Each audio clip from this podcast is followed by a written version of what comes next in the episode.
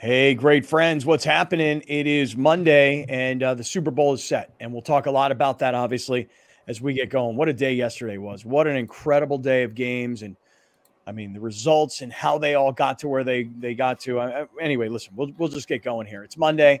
I want to start off by, by first thanking our people at Seven Mile Casino, sevenmilecasino.com. Um, I always tell you that if you're local, if you're in San Diego and you're thinking, you know, hey, where can I watch the game? Where can I have a great meal? Um, where can I get a great bar scene? Gosh, my TV won't shut up.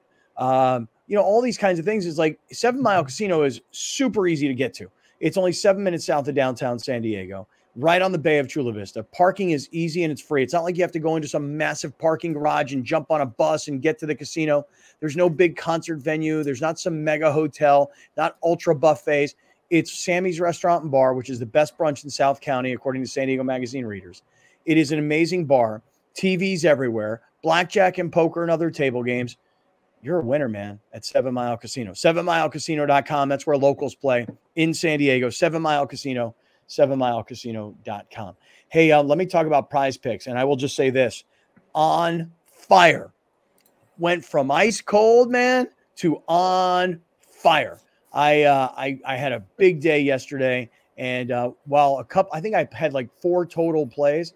And so while two of them lost, two of them won, and the the winnings so outweigh the losses because both of my winnings were at three to one. So twenty dollars turned into sixty dollars. So I had a really big day yesterday, and I'm already looking at Prize Picks as they get ready for the big game. They've got Patrick Mahomes at a 99% discount of 0.5 passing yards, which they did that for Christian McCaffrey yesterday, and that was really easy. But now with the basketball season, and with the big game only a couple weeks away, if you play in the combo league, you could take LeBron James, put him together with Patrick Mahomes, and you could win a lot, man. So that's what they've got now for you. They've got the football and basketball combo specials league, and it's created specifically for you to take two players or more players from different sports. So again, I give you Mahomes and LeBron, and you have a combo of 10.5 and three point uh, field goals made and touchdown passes, and you could win some serious coin. So, um, you know, also today's Monday, but tomorrow is Taco Tuesday, so they give you even better deals. And I'll just say one last thing about prize picks. They make it as easy as possible now because, you know, they match your first deposit 100% up to 100 bucks, but now you can use Apple Pay on your phone. So easy. And um, withdrawals are easy too.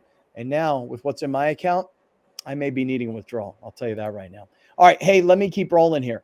Um, I started a new workout plan, which, by the way, I'm so embarrassed. I am so sore. I cannot even believe how, how sore I am. And it's not a crazy workout at all. And it's not long. It doesn't take a really long time. You don't have to go to the gym. You can do it all in your house, total body weight. So I started this new workout plan, right? I am so sore realizing how I got to get my body really back together. And part of that is this right here, Athletic Greens. Athleticgreens.com slash Kaplan. All the vitamins, minerals, nutrients, superfoods, and probiotics all in one packet. You get five free travel packets when you order through us, plus that one year supply of vitamin D. And today is January 29th. So this puts me somewhere in the neighborhood of about 21 straight days of athletic greens. I'm trying to do it so that I get into that habit of doing it literally every day. Athleticgreens.com slash Kaplan make sure you get a subscription, guys, because everybody wants to get healthier. Everybody wants this, you know, longevity, fitness, feel good, mental clarity, probiotics, the whole thing, dude. I'm telling you, this is the key. Athleticgreens.com slash Kaplan. All right, we uh, we got a lot to get to. Divisional, cha- excuse me, championship games yesterday in the AFC and the NFC, and now we're set for the Super Bowl in two weeks in Vegas. Let's get started. Hey, great friends, what's going on? It's Kaplan and crew. It's Monday afternoon. It is the day after Championship Sunday, and we now know that the Super Bowl is set for Las Vegas in two weeks. And we know that it's the Kansas City Chiefs. And just starting with the Chiefs, I mean, just kind of just initial thoughts. This is why I, I took the Chiefs because as much as everybody told me this is the Ravens' time, this is Lamar Jackson's time, I said, you know what? Prove it. And and so many people said, well, Kansas City won't be able to win on the road. They've never had to do it, and they just did it again. And as much as this year the Kansas City Chiefs were not the high powered offense that they've been in years past, guess what? They have a, a, a top rated defense and they still have Patrick Mahomes and Travis Kelce, and they can still pound the ball, man. And they still have Andy Reid standing on that sideline. And it doesn't matter who's the offensive coordinator that comes or goes, they are still all champions and know how to handle themselves in the toughest of spots. And on the other side, let me tell you something San Francisco, what a game. What an incredible difference between the first half, where I thought Detroit might run away with this whole thing, and the second half, where San Francisco shifted the momentum, captured the game. And listen, I'm going to say this I love Dan Campbell. I do. I love Dan Campbell. I love what he's done with the Detroit Lions. But the decisions that he made in that game yesterday have come back to bite him in the kneecaps. You understand what I'm saying? Okay. Uh, there is, I always say, if you are the road team in the playoffs, you never kick field goals shorter than an extra point. Meaning, if it's under 32 yards, you have to go for it. But there are exceptions to those rules based on the score and the time of the game. And Dan Campbell, who said afterwards he didn't regret the decisions, I'm sure 24 hours later, he's going to be seeing that film saying, Why didn't I think about it? Why was I so stuck in what I thought was like a hardened rule? So we got a lot to get to. How did it all happen? How did Kansas City go into Baltimore and smack down the Ravens? And how did San Francisco turn things around when it looked like they might have gotten blown out? Championship Sunday behind us, Super Bowl in Las Vegas, two weeks away. Um, what a day. What a day yesterday was. So we are in the Seven Mile Casino studios, sevenmilecasino.com. If you uh, were there yesterday watching the games and playing cards and having a great meal, you know how awesome it is. For those of you that have never been, you can go anytime you want. Easy parking, free the Bay of Chula Vista, seven minutes south of downtown San Diego. No smoking, great food, awesome gaming. You're going to have a great time at Seven Mile Casino, sevenmilecasino.com. And any problems with gambling, you call 1 800 Gambler. Okay, Grande, Brown Man. Guys, good Monday afternoon. I'm looking for opening thoughts from what you saw yesterday. Grande, what do you say, man?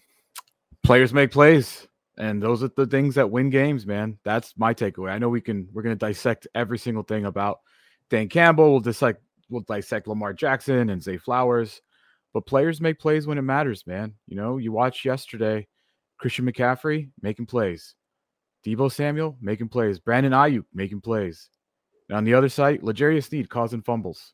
You know, and on the in the, the opposite end of the spectrum, Josh Reynolds, brother, catch the ball. Hmm. It's pretty simple, man. That ball, that ball hit him in the chest twice, two drops. You know, Lamar Jackson, don't throw it into triple coverage especially like have some situational awareness about where you're at in those moments. I think, in my opinion, man, it comes down to players. I know that you know Dan Campbell's going to catch heat, but you got to make plays, man. If you want to make the Super Bowl, you got to make plays, and the two teams that made plays won. Yep. Simple as that. I know you're right. Dan Campbell's going to catch heat, no doubt, and and rightly so. And as he said yesterday, comes with the gig. You know, I mean, people will question his decisions, no doubt, and rightly so. But I'm with you. I mean, there's fourth down moments in that game where Detroit and Jared Goff throws a ball, hits a receiver right in the hands. Dude, catch the ball. I mean, it, listen, it's one thing when it's fourth down and he throws a ball and it's not anywhere near the receiver. But when the ball hits you in the hands, catch the ball, man. You know, the Detroit Lions organizationally and as a fan base will all look at that game and they'll they'll blame Campbell.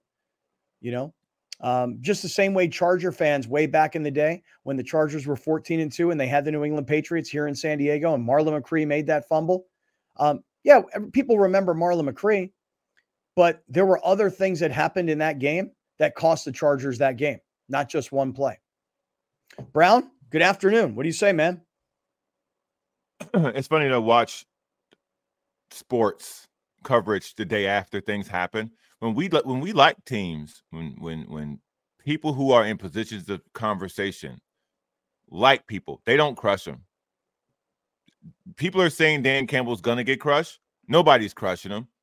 If any other coach, if any other team, because when the Chargers did this, by the way, crushed, crushed the head coach. Now here, here's Dan Campbell. He runs inside the five, and with less than a minute in the fourth quarter, instead of kicking two field goals, by the way, which the game turned in the third quarter when he chose not to kick that field goal. As much as it is not putting points on the board, when you go for it on fourth and you don't get it, it does something to the other sideline. Mm-hmm. Where you can't quantify that in an analytic. Something about stopping the other team on fourth down fires up the stands, it fires up the other sideline. And now guys feel like, well, no matter what the score is, now we got a chance. Mm-hmm. If Dan Campbell puts points on the board, the balloon doesn't fill up with air. Every time they went for it on fourth down, both times the, the balloon just filled with more air and more air, and the 49ers took off. Yeah. I like Dan Campbell. I like the Lions. But at some point, you got to see, yes, that's how you got here. But your players are shrinking, and you got to help them. Because Jared, Jared Goff played a great game. I thought he was the best quarterback on the field, and we'll get to that, I guarantee you. But your players were shrinking. Guys were dropping balls mm-hmm. that don't usually drop balls. Right. They Guys were charging. Were fumbling. I wouldn't prefer that. They no, were they were. Fumbling. They were. They were falling apart. They were. They were had opportunities to make plays, and they were falling apart right in front of our faces. I'm with you. They were coming unglued. We will refer to it as charging for the sake of this conversation. Thanks gotta for humoring it, me. Thank gotta you. bring you it know? back home, dog. Yeah, come on, man. And all you had to do was help them. Mm-hmm. Being tough and being smart can be the same thing. Yes, the Lions are tough. Yes, they punch you in the mouth. But sometimes you got to be smart too. Because if they get that three up, San Francisco has to play different because the score is different. The feeling of the game changes. The Lions go to the sideline. Okay, we at least we got three out of that. Mm-hmm. You go to the sideline, you got nothing. And here come the 49ers, the best offense in football. You gonna keep walking off the field with nothing? And I said at the it end like of the this... day, you lose by three. Yeah. I said it like this to a buddy of mine yesterday. It was like the Lions were choking and Dan Campbell stood by and let it happen. Mm. Yes. Instead no of instead of providing a Heimlich, a pat on the back, anything, he was like, the moment was getting too big for my guys, and I'm just going to let them suffer. Well, instead of in, instead of Dan Campbell saying, "Look, this has been my philosophy all year long," mm-hmm. you know, but but right now, given the circumstances, the time of the game, the score of the game, the situation, you got to let you got to have a feel you know, you, you can't use the sheet in front of you all the time. You know, hey, mm-hmm. it's third and two on the 32 yard line. The sheet says we call plays A, B, or C. But you know what? A, B, and C hadn't been working. Let's go with D, E, or F. My point is, is that as a head coach, as somebody who has to make those decisions on the sideline, that's what separates a guy like Andy Reid, okay, who's now going back to yet another Super Bowl, who's been in mm. six straight AFC championship games.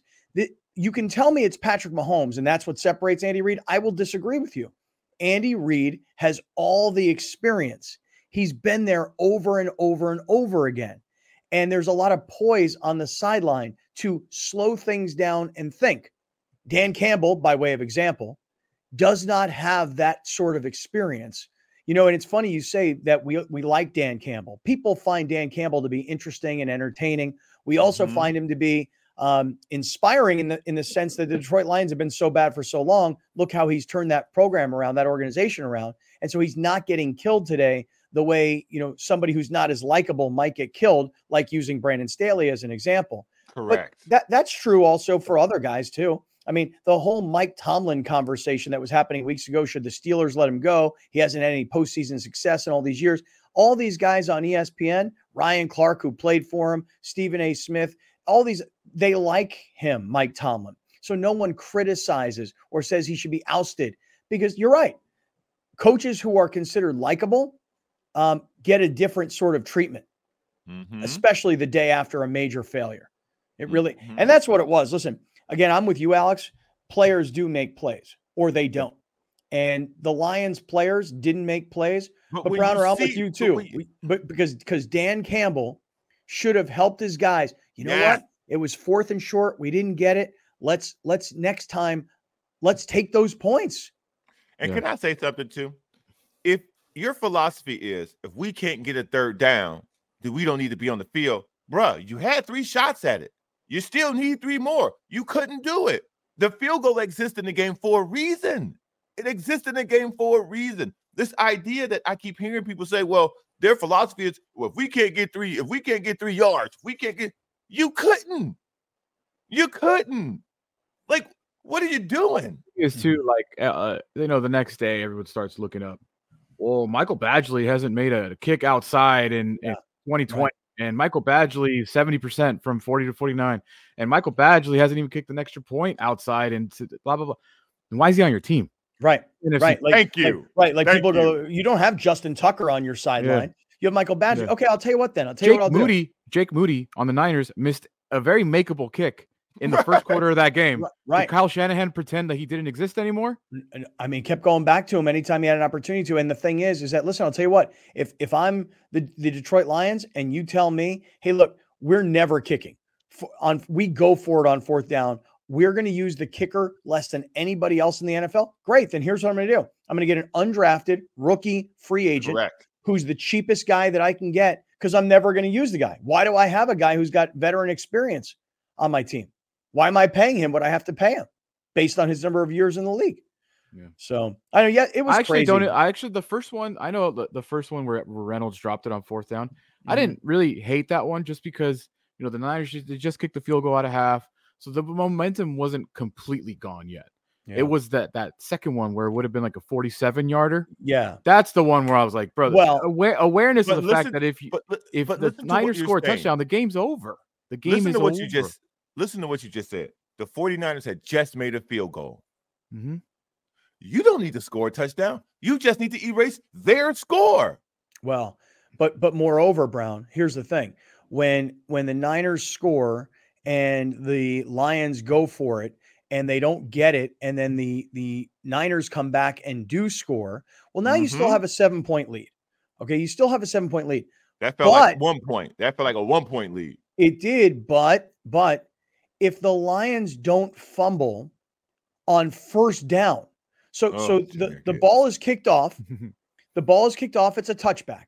The yeah. Lions get the ball. They they come off the sideline. They go into the huddle. Hey guys, here's the play. We're doing exactly what we've been doing all game long. We're using our offensive line to beat up on their defensive line. Because let me tell you something. The Niners are an offensive football team for as much as they're given a reputation for being a defensive football team the Niners defense is not as good Ooh. as as advertised. Ooh. Not as good as advertised. I've been telling you guys that all year, man. Yeah. And, got exposed. It, and, and, so right. here's the thing. So so when when the Lions are up by seven, and on first down they fumble and give the ball right back to the Niners, and the Niners score. Now you've got a tie ball game, but it's over. Right. It's you have over. a tie ball game. At the end of the third quarter, it was 24 24, and that game was over. And, yes. and the thing is, by this time, now I'm sure a lot of people probably felt the same way I did. Once you knew that the Niners were winning the game, in particular when the Niners had a 10 point lead, I don't know about the rest of you guys, but there was only one thing I was thinking about. I had cover. Detroit to cover the seven points or the seven and a half. Come on, Jared Goff, run down this field and score, which he did and and then it was a three point game, and there was no chance they were getting an onside kick. You know, no. the, the the it's it's a it's a two percent possibility to get an onside kick recovered. You know, if you're the kicking team. Mm-hmm. So the game was over, but all I cared about at that point was did I cover? Because I'll tell you guys, honestly, but that right there, yeah, the fact that the the onside kick that was necessary because mm-hmm. what Browner mentioned was the dumbest play call I've ever seen in my life on third down at the one or two and knowing the situation, regardless of how confident you are in your play, knowing the situation where unless you have your kicking team ready to, if he gets stuffed, run the F out there immediately so we don't have to burn this time out to mm-hmm. give ourselves a three and out chance, which they did do, by the way, when they didn't get mm-hmm. the onside kick because CMC like landed on his neck. He wasn't even in the game anymore. So when you think about that play call. That stands out to me the most because it just eliminated so many possibilities for the Lions to even come back. It was probably already not going to happen, but it just eliminated. I don't know what the chances went. Like the pro- the win probability after losing that timeout, it had mm-hmm. to have gone up to like 90 some percent for the Niners at that point. Isn't it, It amazing though? One how- of the how- worst calls I've ever seen. it- it- Worst. it- isn't it incredible how we're spending a lot of our time here in the opening segment just giving opening thoughts here. Uh, we'll get into greater detail on both games coming up, but how much time we're spending on the NFC side of it? Because I I actually thought going into the game that the AFC game was the better of the two games, and it turns out like that the defense. well the NFC game Yeah, it was a out to great be- game. it was a great game because there were a lot of crazy things that happened in that in that first game between Baltimore and Kansas City. I mean, a lot of crazy things. The the Lamar Jackson throw that gets batted up that he Oh, it was catches and so takes off, dude. That that that was this close. I mean, I'm holding up my fingers like an inch. That was an inch away from Lamar Jackson throwing a ball, having it tipped, catching it, and him going for the touchdown. Like he Mhm. was Yeah. that close. And It was also scored- that close Yeah. to being intercepted. right, Yeah. right, right. Had he caught the ball and scored, that would have gone down in NFL history as one of the craziest plays of all time. Absolutely. Um, and it still will go down in history as a crazy play. Same goes for the Brandon Aiyuk catch in the San Francisco game. Because remember, San Francisco was down big and and Purdy throws the ball up and it hits off the Lions defensive back's face, pops up into the air. And you talk about an incredibly athletic play by Aiyuk to keep Yes. on running and catch the ball. And by the way, Detroit was lucky that he was actually touched down in that moment, you know, Yeah. because it looked like he was going to score. So there Yeah, if you didn't know that game was happened. over at that point, Yeah. like if you didn't know the football gods were like, you know what, not your time, Detroit, not your time after that play, Yeah. then man, I don't know what to tell you. Like I that game was so over after that. I mean, it was over before, but man, when that that like I said, players make plays. I don't even remember his name, but that DB by the Lions, it's in your face. It's in your face. There was no sun. The rain wasn't bad at that point in the game. I think it, it rained later on, if I'm not mistaken. Just catch the ball. Like Bat it down. or right or or make or you know make it an incompletion he didn't have to angle his body. He didn't have to twist and turn and try to find the ball.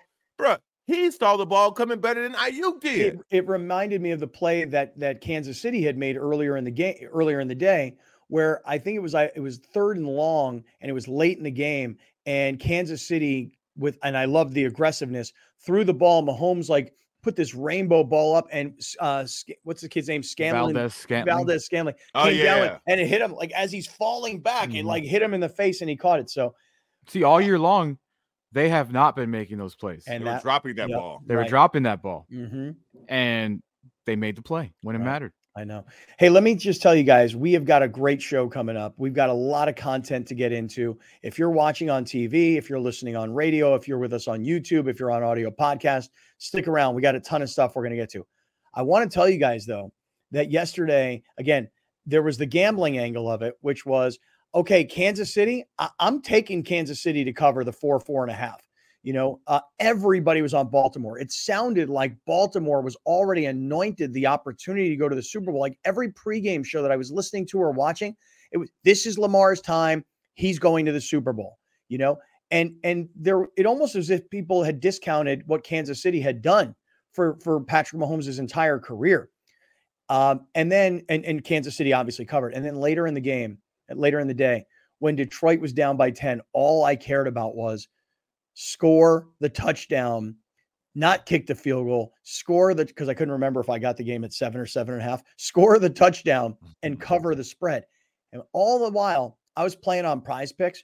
And now with prize picks, with basketball season and with the big game now, less than two weeks away, now's your chance to get involved in the specials combo league where you take LeBron, you put him together with uh, Patrick Mahomes, and you say 10 and a half is the more or less number. And you say between three point shots made and you know touchdown passes or whatever um, how do i put those two things together and make a lot more and i'll tell you brown my kickers let me down yesterday in the afc game because i had both of them going for one and a half field goals both of them only kicked one field goal the christian mccaffrey uh, five yards rushing that was an easy one um, I put it to, I put it together with Isaiah Pacheco, who that guy has he's won for me for three straight weeks, getting you know all these rushing yards, even against Baltimore's defense. Um, and I also had um, I had McCaffrey to score a touchdown, and I had Pacheco, not Pacheco, or was it uh, what's the kid's name? Twenty six from the Lions. I had him to score a touchdown, which he did. Yeah, Gibbs. Gibbs. So, dude, I had a big day yesterday on prize picks. We'll talk about all of this and so much more. We're just getting going. This is Kaplan and crew. We're in the Seven Mile Casino studios. The Super Bowl is set and we're ready to go.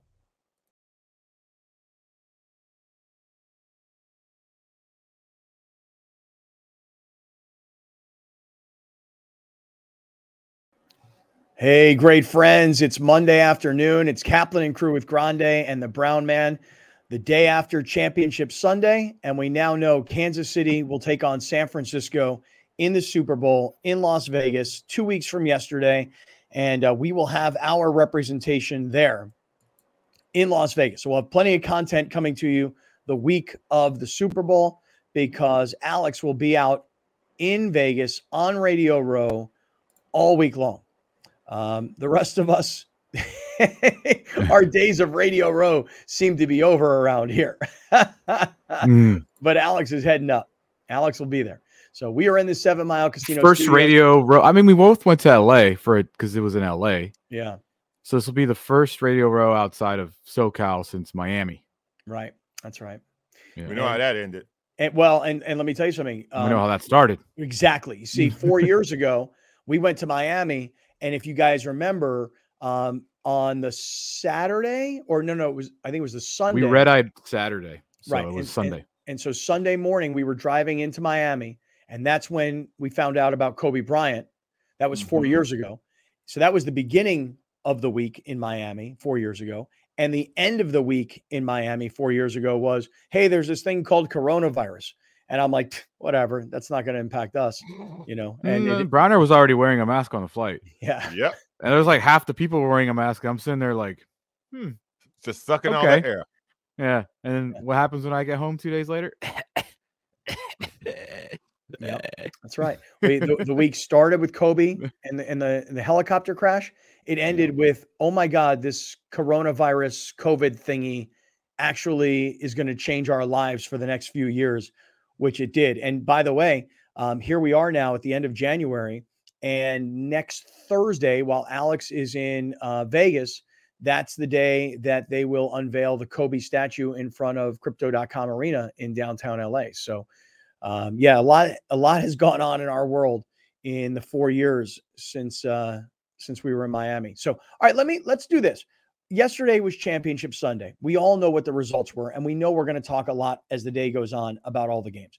But let's start at the beginning of the day yesterday.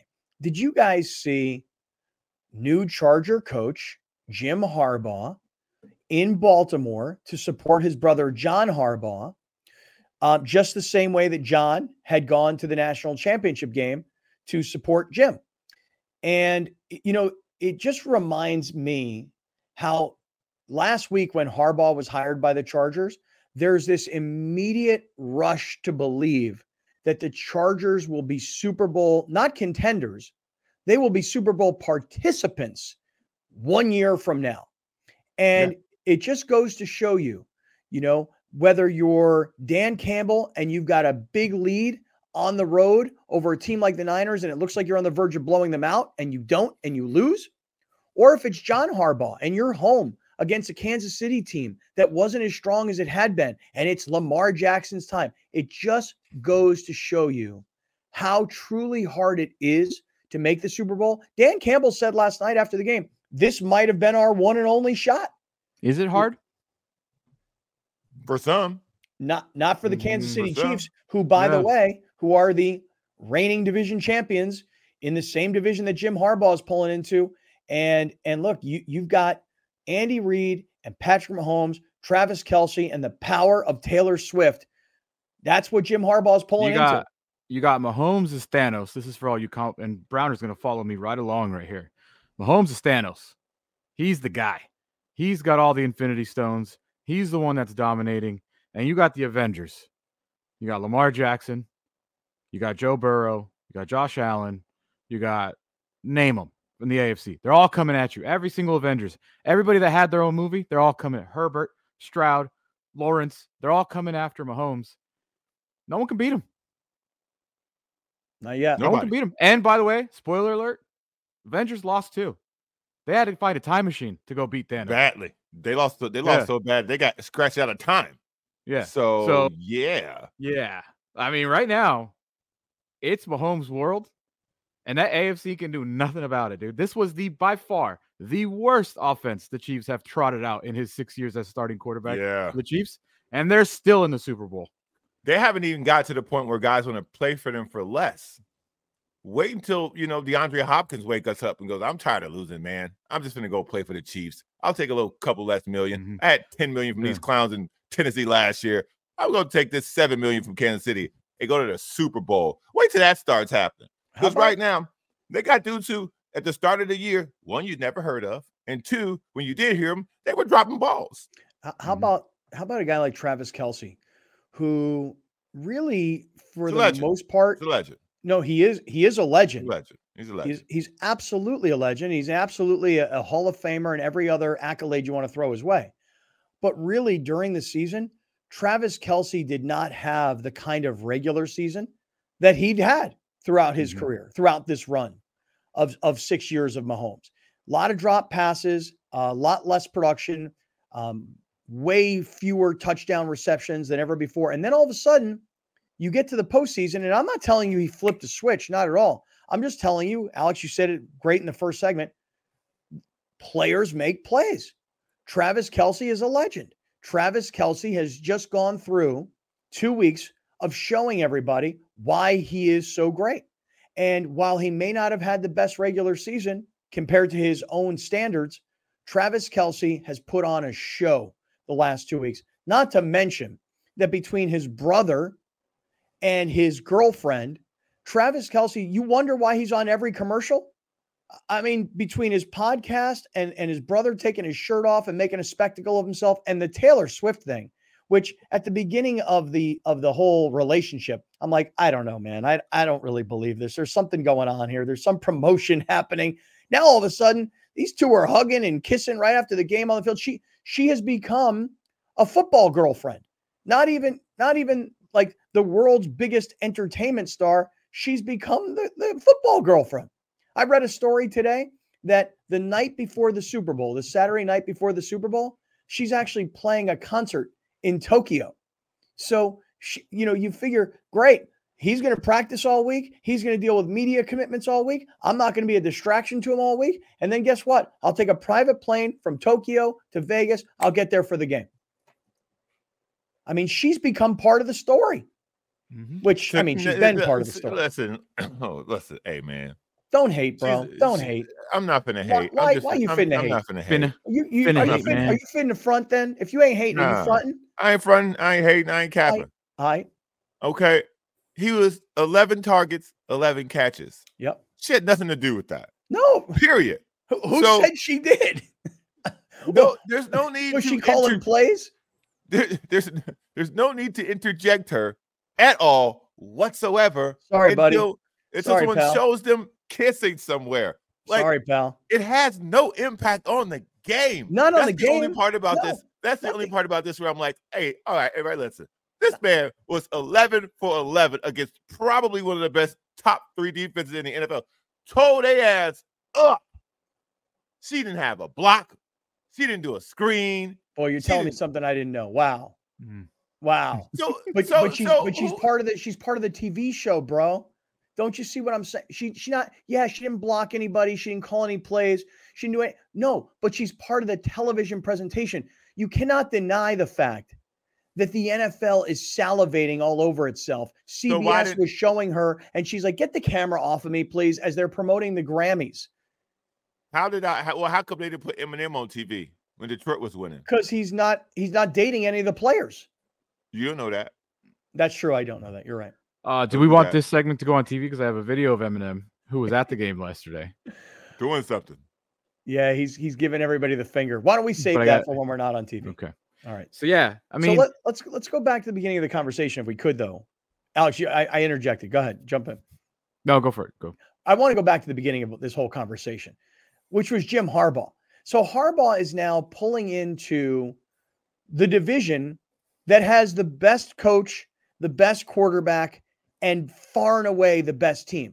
Jim Harbaugh is pulling into the AFC East in Tom Brady's prime. Do you understand the comparison? This is why Buffalo and Miami and these and the Jets were always so bad because New England was so good. So New England smoked everybody in their division, had home field advantage, and that's why they went to nine Super Bowls. Mm-hmm. Harbaugh is pulling into the division when Patrick Mahomes is not even 30 years old. I mean, Patrick Mahomes and Justin Herbert are probably the same age, even though Herbert might have a somewhat shorter career. I'll bet you they're not that far off.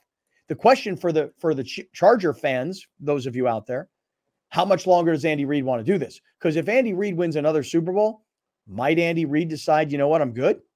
And do there, what? Well, but and there's been what? there's been that sort of rumor out there He's that this lifer. Could, he ain't going nowhere. I, I tend to agree with you. And, he's and not, so, he, he, he's not no Sean McVay. He don't need to whine about uh, I want to go do other stuff. I'm a millennial coach. Plus, Andy Reid, an old man. You know what? And um, and I don't think he's going anywhere either. I'm kind of with you on that. So now, if you're Harbaugh, you're you're pulling into the Chargers, and you're like, oh yeah, hey, listen, I got a great quarterback. Yes, you do. You have a statistically great young quarterback, and he's the best coach in the division. Stop. Come on, man. Stop, man. When when well, listen. Come on, Andy okay, Reid's not the best. He's not the best coach. You're you're still going to play the the Jim Harbaugh's the best coach in the AFC West after what Andy Reid has done again. You give Harbaugh the nod over Andy Reid after what Andy Reid has accomplished. Come on, man. When Jim Harbaugh was in the NFL, Andy Reid wasn't doing none of this. What are you talking about? Go you, back and look what Andy Reid was doing in Philadelphia. Right. So who who was in the NFC Championship? Who went to the Super Bowl? They were in the same conference. W- one time. Where where was Andy Reid, bro? Well, go go look it up. Go look all I got get, I, get back to I, us. I, I, got, I will. All I gotta tell y'all is this. I said it I first. Will. They got the best coach in the division. You're it was me. It was him. He was here when everybody was drinking from the Andy Reid trough. I was telling y'all, Deebo coming. Mm-hmm. Okay. What, what's that guy from the wire when he Omar coming? That's Jim yeah. Harbaugh. Okay. Um, let's just make sure we put that on the uh, Joe Rigby list. Put it. You put, oh. Put, it. put it on the Joe Rigby list of, of yes, Browner sir. outrageous hot takes.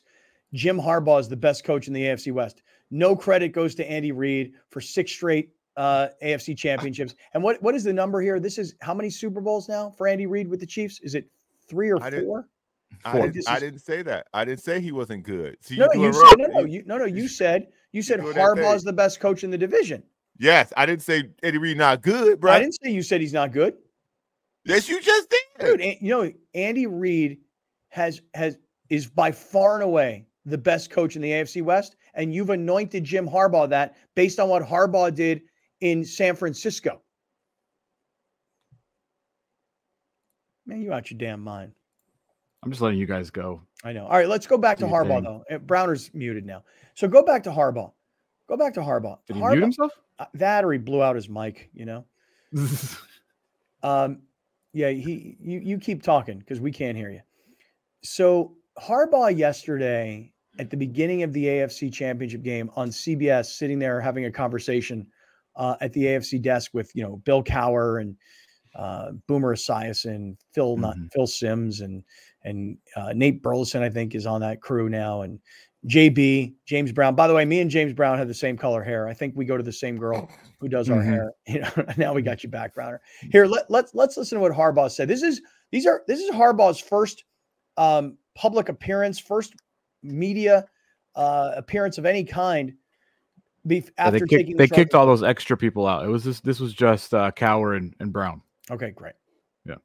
Yeah, it was it was tough. Uh, I was torn. My wife, kids. Uh, I love Michigan, but I love the NFL too. And uh, there's no Lombardi Trophy in, in college football, and yeah, I got so many sands left in the hourglass, and I want I want to take a crack at that. And there's there's uh, nowhere better to do it than with the Los Angeles Chargers, Susie Spanos, Dean Spanos, Ed McGuire, John Spanos, uh, and this and this great quarterback.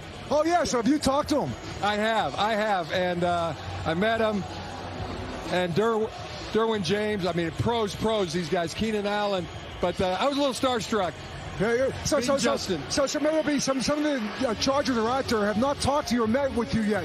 What's that first meeting going to be like with Jim Harbaugh? What's the culture you want to build in with LA? I'll tell you what. I'm I'm, I'm probably going to reference this right here. You know, uh, we work together, we win together, and it's worth it. I mean, the hard work, the sacrifice, the pressure, all of it. Why would somebody put themselves through that? Because the rewards are just so darn good, and uh, and you can see that today. And what a, what a football game we're going to have today. Bill Cowher trying to get like a little too overly intense. I think he may have seen the Jimmy Johnson, you know, halftime speech as to what uh, Mike McCarthy was supposed to do when Dallas was getting hammered by Green Bay. Uh, Cowher was like stumbling all over himself, starstruck over meeting uh, a quarterback. I mean, this, this is a guy who played 14 seasons in the NFL. And last week, I loved it because I got a million people who sent me messages last week. I never knew Jim Harbaugh was on Saved by the Bell. I never remembered Jim Harbaugh as being such a big star in the NFL that a sitcom would want to use him in a in a show. And everybody sent me the Saved by the Bell Jim Harbaugh video last week. He's starstruck over meeting these guys. Really? And to prove, by the way, to prove my point, Philadelphia, 2011, Andy Reid, eight and eight. Philadelphia, Okay. 2012, Andy Reid, four and 12. Fired. Kansas City, 2013, what was he? 11 What and was he prior to that? What was he prior to that? Oh, Jim Harbaugh wasn't on the 49ers at the time. Okay, so so but but prior to that though, Andy Reid, how many years in a row did he have the Eagles positioned for a championship? How many years did he have them in in contention? Uh, let me see. So if you got to go back to 2006, 10 and 6, 8 and 8, 9 and 6, 11 and 5, 10 and 6. Okay, and what where'd they get into in the playoffs? Because they were in the Super Bowl one of those years. Why you start at 2006? Why not start Well, in the beginning where he was like 11 and 5, 11 and 5, 12 and 4, Well, 12 and 4, 13 oh, and 3? Because in Because he 1999, wants he was. because he wants No, to no, make no. a Hold on. I'm, no, I'm gonna do him a favor. In 1999, he was five and 11. 25 years ago. 2000 Come on, y'all asking me a question Well, go ahead, and make I'm your not- point. I don't know why you why did you start in 2006? That's all I was asking. because that's when he started. He that's was when he started before that. winning. Well, No, he what, what, started winning. What year did Harbaugh? What year did Harbaugh go to San Francisco? He was in the Super Bowl in 2004. What do you mean? That's when he started winning. Harbaugh. What are you looking went- at? I'm looking at the stats. You're I not. didn't want. to. I didn't want to start with a I didn't bad want start. year. I didn't want to start at the Super Bowl. I didn't want to so I start with a started bad two years year. after. But you, you're really gonna you're really gonna tell us that because Harbaugh was successful as the 49ers coach, which meant he led them to one Super Bowl appearance and lost. Mhm, You're going to tell us that Harbaugh, because of his years in San Francisco, is mhm. a better coach than Andy Reid. Really, that's going to be your argument when he hasn't coached one game with the Chargers yet. Don't listen. I've, I've seen him. I've seen him coach at every level. I've seen him win at every level. What you mean? What you mean? Has he coached for the Chargers yet? He w- come on, dog. We ain't playing Has he? Has he? Has he? Then how can he be the best coach in the division over the guy who's the best coach? He who's the best coach in the NFL right now? right now, Yeah. Andy Reid. How can Andy Reid be the best coach in the NFL and not be the best coach in his division? Well, because Jim, Jim Harbaugh ain't played a game yet. Okay, then why is it? Then why are you saying that Jim Harbaugh is the best coach in the division? Because he is. I, I, don't see why y'all understand it. Just won a national championship. Just retired Nick Saban. Okay. Now he coming back. To, he got some unfinished business. What y'all All right. mean? I, All right. listen, I'm just telling y'all. I'm just All right. buckle up. Buckle up. It was All me. It was me. Okay, I'm with you. It was me. Um, you mentioned that Travis Kelce is a legend now. Mm. He, he really is, and and the numbers will tell you that because when you look at the list of the most receptions in the history of the postseason in the NFL, Travis Kelce has now surpassed Jerry Rice. Hmm. I mean, the other guys, Julian Edelman, you know, he was there so frequently. Rob Gronkowski, by the way, what's up with Julian Edelman and Rob Gronkowski in the hot tub videos together like they're the Island Boys? Have you guys- Have you guys seen these videos? No. I have. the two of them shirtless in the hot tub like the island boys. But really, Travis Kelce now surpassing um, Jerry Rice. Amazing. Oh, You see the uh you see the the other excuse me. The other four names on this list have two things in common. Um, yeah, they played Yeah. for the Patriots and they played for the and they played for the Chiefs. hmm They played with Mahomes and Brady. Mm-hmm. Yeah. that's right. Now you want to argue who the greatest quarterback of all time is too? No. No, but I'm sure you want. But I Herbert's the best quarterback in the AFC West, isn't he? Now, see, now I said this last week. I will repeat this again today. Y'all already know that answer is Patrick Mahomes. Oh, And okay. ain't no need to do nothing. Representation is that why? No, he just better, bro. It ain't Oh, about okay. Black and white. know, Why you always gotta go didn't there? know. Why I you didn't know, bro. I didn't know, bro. I didn't know. Man, don't go there, bro. Uh, all right, listen. Oh man. Lots more to get to. Obviously, lots more to get to. Um, Browner, I was I got to tell you though, man, my prize picks yesterday. This is where I was frustrated. I actually thought it was a no brainer that Jared Goff would get his second touchdown pass, and it just it, it just didn't happen for me. So I had Jared Goff for for one and a half touchdown passes, and I had Christian McCaffrey for the 0.5 touchdowns. McCaffrey does it for me, no problem. McCaffrey and Pacheco. McCaffrey for 0.5 yards rushing and Pacheco for 64 and a half yards rushing. He got to 68. That was a winner. How about this one? Pacheco 0.5 r- rushing and receiving touchdowns and Jahmyr Gibbs 0.5 rushing and receiving touchdowns. That was a winner. And then Harrison Butker and Justin uh, Tucker, those guys failed me. But all of a sudden, my account went from $87 to $232. Nice. Nice. Oh, dude. Nice. Dude, I won a minute. 23, 23 wins, $1,247. But I've only got 232 left. Hey, man. You got you got to be in it to win it, bro. That's right. Hey, prizepicks.com slash great friends. Prizepicks.com's uh, prizepicks.com slash great friends. Now in the specials combo plate, uh, you put together um, you put together LeBron with Mahomes. You play basketball and football, especially as basketball season's getting hot, and we're two weeks away from the big game. And now you can win a lot of money. So uh, have fun with Prize Picks. Prizepicks.com slash great friends. Prizepicks.com slash great friends. All right, we're back to it. AFC, more information from the AFC side, more on the NFC side. Hang out with us.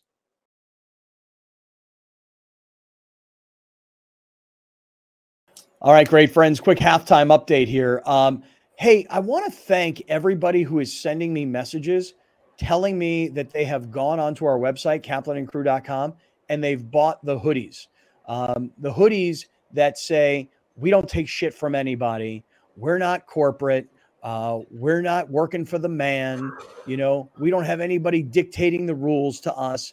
This is a fully, completely independent and and purely locally owned operation you're looking at right here. So those t-shirts and hats and hoodies and coffee mugs, the fanny packs and everything else that we've got, the stickers.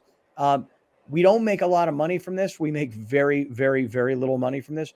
It's not about making money. It's about brand awareness and it's about you guys who are listeners and viewers being our brand ambassadors. And I say our, I mean our as in not the three of us, I mean all of us together. Um, and by the way, I've been talking to Captain Troy about the Yacht America and getting together for our New Year's party, which is gonna gonna pull into March. But um, I'm hoping that by the time we all get on that boat, you guys all have enough gear to rock. Uh, in fact, yesterday I was with Tommy Tommy, and uh, and he had brand new Kaplan and Crew gear. Plus, he had the Chatlin's gear. So there's tons of stuff in our store. All you have to do is go to our merch shop, and it's there at kaplanandcrew.com. Quick shout out to my guy, Gary Cooper, Mountain Trust Realty Services, 858 376 1299. I got the most amazing email from a longtime great friend who is telling me about his experience with Gary Cooper. And I got to tell you guys, I should have uh, should have told, I should have read it, but uh, here it is. Here it is, right here. Um, this guy says this guy's name is uh, Gerardo Morales, and he says longtime listener, fellow Charger and Spanos hater, and I just wanted to give the great friends the ex- the amazing experience I had with Gary Cooper. Um, I knew when it came time to refinance my home, I would reach out to Gary, and I'm glad I did. I um, started with another company. He actually tells me the name of the company, and he says one of your former colleagues actually endorses that company on the radio. He goes, so I started with them only to come back to Gary to see what he could do, and he explained to me all the hidden charges. And so Gary educated me. He was patient. He said there were challenges along the way, but he was there to help through every hiccup. That was his word. He said, as a homeowner for 22 years, I've completed several, lo- and with the transaction with Gary Cooper and Mountain Trust, um, he got the best product for me, no smoke and mirrors. And so um, now he says, Gerardo says, now I got a guy, okay, to refinance uh, for anybody that needs help. So um, he said, thanks for making the partnership with Gary Cooper. And then at the end, he says, go Padres. All right. Hey, Gerardo, thank you, man. Appreciate you. And Gary, great work as always. All right. Let's get back to the show.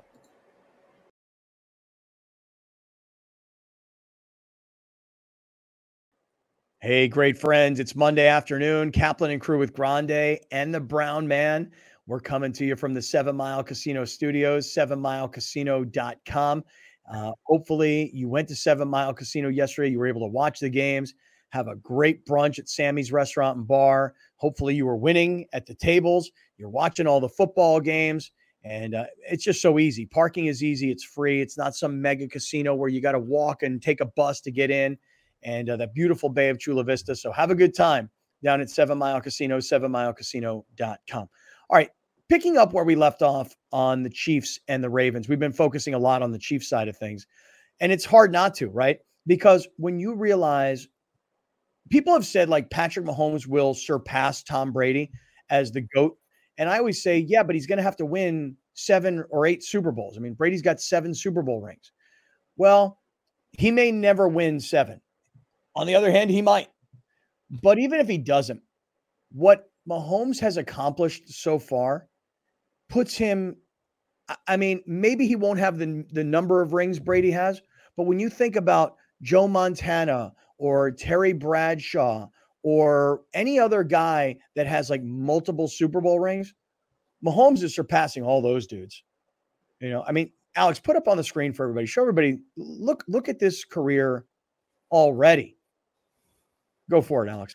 Yeah, 2019. Since he's become a starter in 2019, he lost in the AFC Championship. That was when Dee Ford jumped off sides against Patriots. Uh, it would have been a game-ending interception by Tom Brady, by the way. 2020, they won the Super Bowl. 2021, they lost the Super Bowl to Tom Brady in the Bucks. 2022, in overtime, lost to Joe Burrow and the Bengals. Obviously, the reigning Super Bowl champions. They won last year, and now again in the Super Bowl. Just, just hold that up there. Hold that up there for one second. Patrick Mahomes is 14 and three in the postseason. First loss came in the AFC Championship game in his first year as a starter. Second loss in the postseason came in the Super Bowl to Brady. Third loss came in the AFC Championship game. Th- these aren't wild card losses. Joe Burrow. Yeah, th- mm-hmm. these aren't divisional round losses. Every loss has either been in the AFC Championship game or the Super Bowl. And now he's going back to the Super Bowl. And I know we've got two weeks, and I know there'll be a lot of discussion before we get there. But honestly, on the Monday, two weeks out from the Super Bowl, how could you go against him? I, mean, I told what? you guys on Friday, and the only reason I didn't pick the Ravens was because I don't pick against Mahomes. I didn't pick against Brady, and I don't pick against Mahomes. You just don't. Until he starts losing a bunch, why would I? Why would you? Yeah. And yeah, this I think Vegas got smart. And I think better saw it right away. They were thinking the same thing because the line came out. I think it was Niners two and a half right away. And that line's already down to one. And I bet you by the time Super Bowl comes around, it might be even. Chiefs might even be favorite. Uh, I think people are just going to be betting on Mahomes. Yeah. Right. And, and when you look at Mahomes versus Purdy, I think people are going to take Mahomes over Purdy. And, you know, that's what people do. They look at the quarterback, they look at the coach, um, they look at the name brand guys. And, um, and I think that Kansas City has, when you turn on your television, every commercial has Patrick Mahomes, Travis Kelce, and or Andy Reid, some variation of the three of those guys. I don't know of any commercials that have Brock Purdy on them. I can't think of any commercials that have Christian McCaffrey. There probably are. I just can't think of them. I don't know that there's any other player on the 49ers that has any anything like sort of uh, a commercial appeal. crossover visibility, right? Yeah. And so, yeah, I think America will jump all over the Chiefs because the Chiefs now are the team that everybody knows about.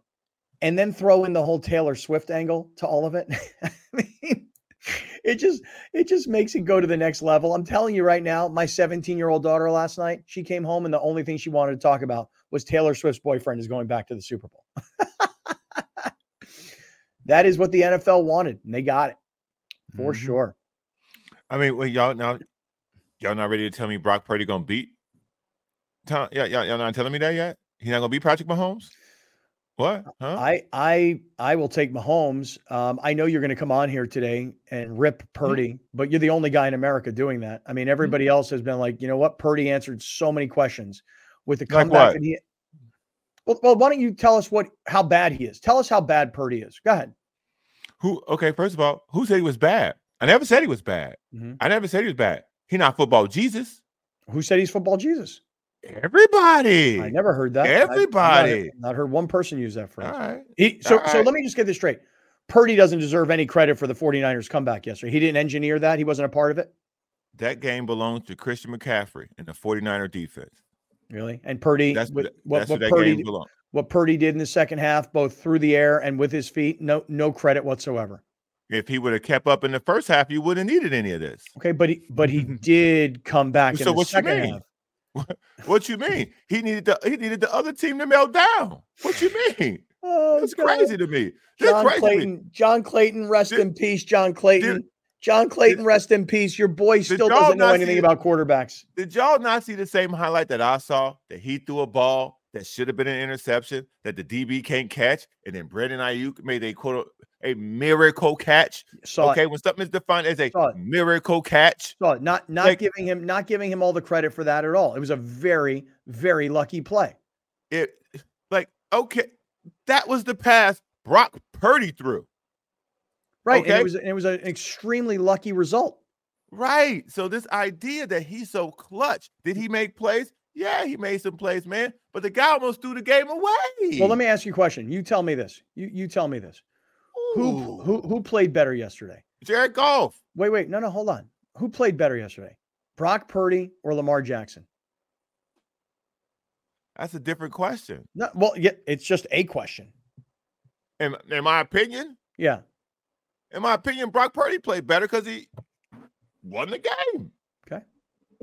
But he deserves Jackson was awful yesterday. All right, Alex, be the, be, uh, Alex, I can't wait to hear what you have to say. Be, be the voice of reason here. I, I I, I think don't need no voice of reason. No, I, I need no voice of I reason. do, I know 'cause what I I, may saw. I may I know what I saw. here, here's what I saw. I saw the 49ers as an entire team, offensively and defensively, look There like crap in the first half.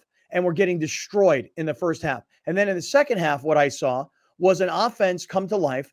By the you way, see Christian McCaffrey? I did see Christian McCaffrey, but I'll tell you something else. Not only did did Brock Purdy get lucky with the pass that he threw that Aiyuk caught that came off the face of the of the Detroit defensive back, but you know what? Detroit melted down.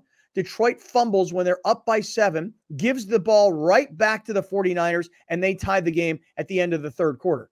Detroit lost that game and San Francisco led by their quarterback who statistically in the second half had an incredible half and it wasn't just the passing because a lot of yards were accumulated on the long pass that you're talking about.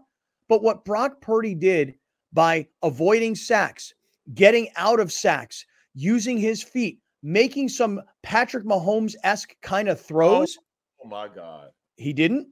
Oh my God. He, he didn't do that. Boy, I'll tell you what, man. I can't wait. I can't wait. What? Woo! Boy, I'll tell you what, man. You just Whoa, this guy, this guy cannot do anything right for you. But I'll tell you this: nobody said- ain't guy- guys, said that, dog. guys like guys like Ryan Clark and Stephen A. Smith, who were who were big Brock Purdy critics, they went on the air today and they went, you know what? Brock Purdy showed me a whole lot yesterday. Look, man. He can't do anything for you, bruh. I'm not saying the man ain't good. Y'all out here saying he the franchise, Who's bruh. saying that? Who's saying he's Y'all a saying- franchise? you know, he, uh, what you just said? What you just spent two minutes saying? Did he not? Did he not have an? ex- Did he not have an excellent second half? Oh, he the hero. He came out the booth. He the hero. Come on, stand on your soapbox for your man. He came out the booth. The higher his voice goes, the less the Look, mic right, goes. Right, his his, Come his on, The voice mic is goes just like, what higher. is this? What Right. is this pitch?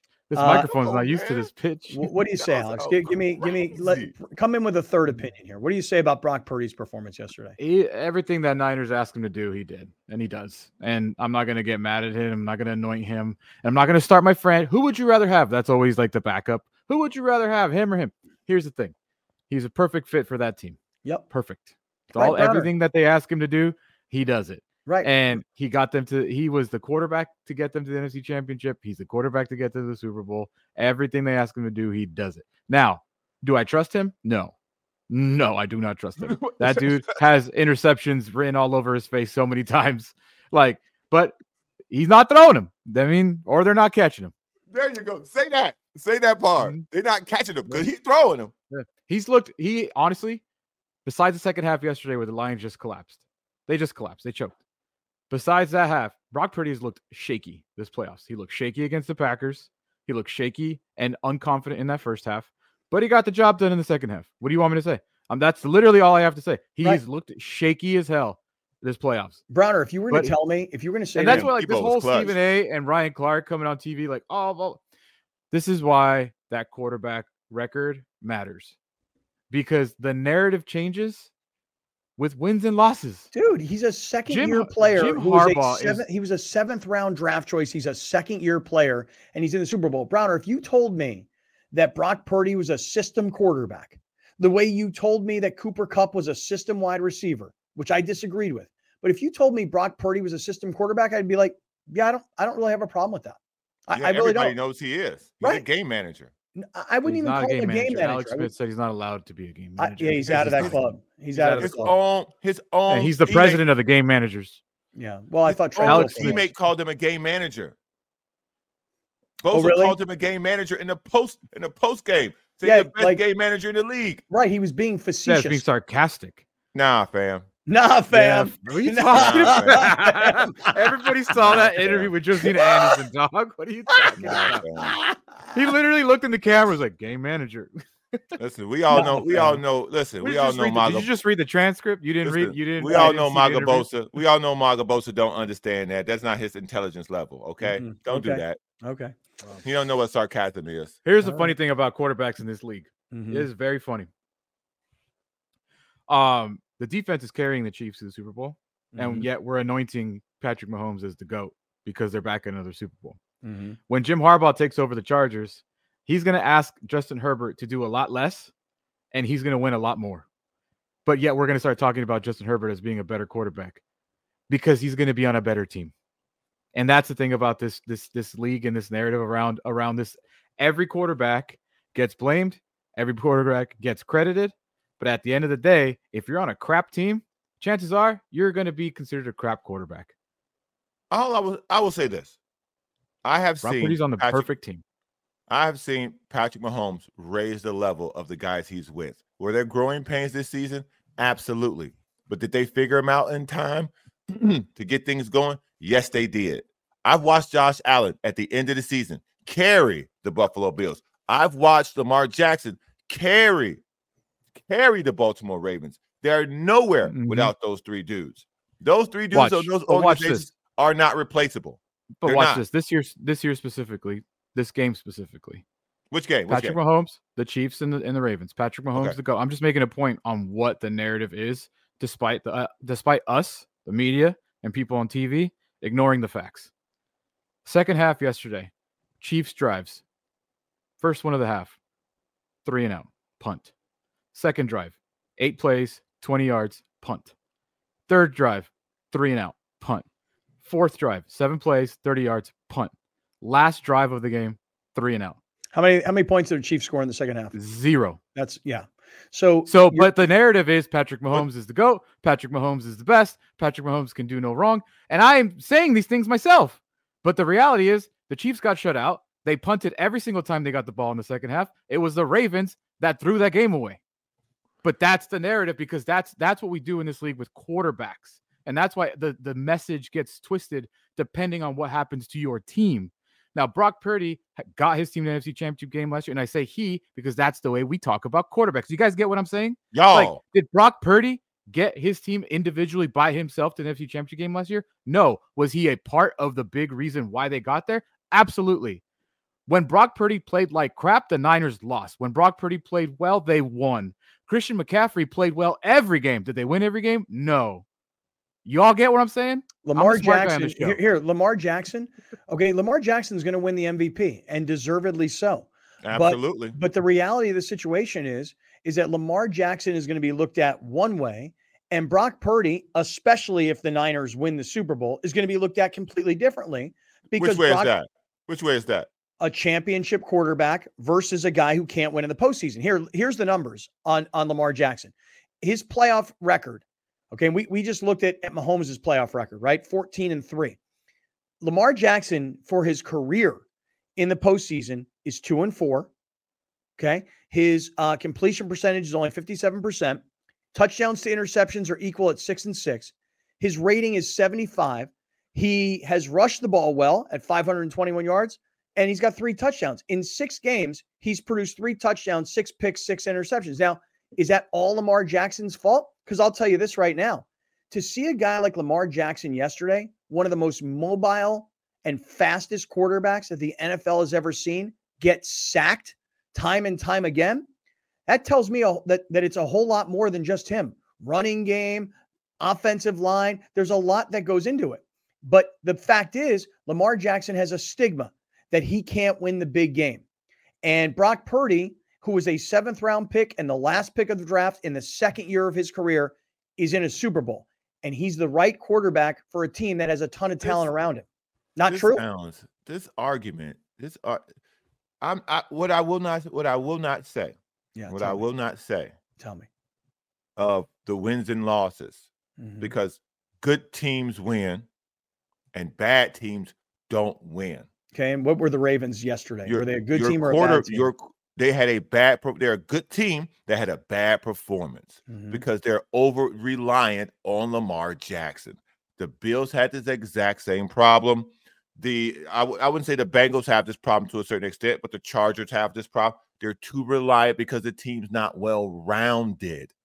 What Brock Purdy has going for him is an excellent offensive coach and the best offensive weapons in combination in the league. They have the best running back in the league, and they have a top three position player at the other two positions. So when you have that, I don't. I, I hate when people put up Lamar Jackson's postseason record as if he's the only person not performing, because that is not the case. You just you made don't my get, point. hold- True. you don't Just you don't point. get to this point without Lamar Jackson. So this idea that oh now Brock Purdy is somehow going to be seen as a winner, and Lamar Jackson's not a winner. No, that's He's a but two-time MVP. but that's, that's, that's blasphemy. Whoever that's- says that, is, whoever says that doesn't know sports. oh Because if you're going to tell me the MVP is not a winner, that doesn't make any sense. The Nobody's guy's saying that. MVP You're proving my point league. he's about not a you- he's not a guys are- champion.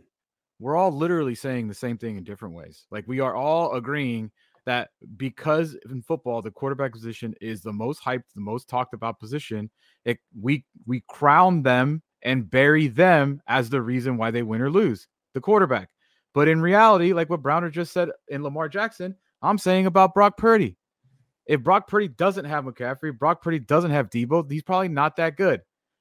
And same thing with Lamar. He's forever they talked about he doesn't have weapons. He's doing it on his own. Well, he's got weapons now. He's got two of the top best tight ends. He's got a first round pick in this kid that fumbled the ball on the goal line. Like he's got guys this year, but they all got outplayed yesterday. Simple as that. They got But- outplayed. But the narrative will be Lamar's a loser, right? Right. And and listen, and people will look at certain plays like like the interception that Lamar throws late in the game into triple coverage. It's the same problem that other quarterbacks had. I mean, Jordan Love threw a really bad pass in desperation time. Baker Mayfield threw a ridiculous pass in desperation time. And the guy who's the MVP, who had the best season, Lamar Jackson, threw an uh, awful, awful pass towards the end of the game into triple coverage. Now, now you're giggling. Is this is this a good pass? We're, Yo, we're watching it right now. Is that is that a good pass? yo, in desperation time, Brock Purdy threw a terrible pass. It just didn't get called by the defense. But Like, why? what are we? but but Like, why? what? I mean, dude, he got lucky. I'm not disagreeing with you that he got lucky. That was a bad pass by Lamar I have a Jackson. Question for you. pass by Lamar Why are you always knocking this kid though? Why why can't you ever just give him like a little bit of? He's the quarterback. Of the voice team, reason. You're not I'm the voice of reason. You're the voice. reason. You're the voice of never giving up an opinion. the- That's what you're the voice. I'm the of. voice of reason. When No. people go haywire, when people go crazy about something, and they Yeah. think that this is the best sauce you've ever smelt, it's the best bread ever sliced. I just remind y'all, there's another slice of bread after that. You just Yeah. hungry. Here's Well, can I ask you a slice of bread. question? When you're the MVP of the league, hmm when you're the MVP of the league, the expectations for you rise. Absolutely, as they expectations for you become bigger. And when should. Lamar Jackson has a poop performance like he did yesterday, of course he's going to get pooped on more because the expectations for him are higher than they are for Brock Purdy. The bar is a lot higher for Lamar Jackson, yes, for Patrick Mahomes, for Josh Allen. And by the way, Yes. Josh Allen played fantastic and lost because his And kicker can't kick. And, and Lamar Jackson, um, while we just showed the interception that he throws into triple coverage, remember, Zay Flowers is headed towards the end zone. And as he's diving into the end zone, a brilliant play Yeah. by Kansas City's defensive back, the ball is fumbled and goes into the end zone. By the way, Zay Flowers is a rookie, number one. And number 2 Mhm. couldn't control his emotions because if you remember the play before that, he had made a big play and then got a taunting penalty, a 15 yard penalty. Baltimore, you know, as much as we're talking about how Detroit melted down, which they did, Baltimore had more personal foul penalties and yardage against them because those guys couldn't control their emotions. And that is pretty surprising for a John Harbaugh coach team. You know, uh, I mean, Baltimore is not getting enough blame today for how they melted down. Detroit's taking Dan Campbell a fruit basket. Yeah, you're right. Hey, speaking of Dan Campbell, let, us let's, let's go back to that because you know what? Um, as Dan Campbell gets criticized and rightly so, um, his post game comments were very interesting. Let's get back to the NFC side of things. We have not really spent a lot of time on Detroit and how they fell apart. We'll get there. Coming right back. This is Kaplan and crew from the Seven Mile Casino Studios.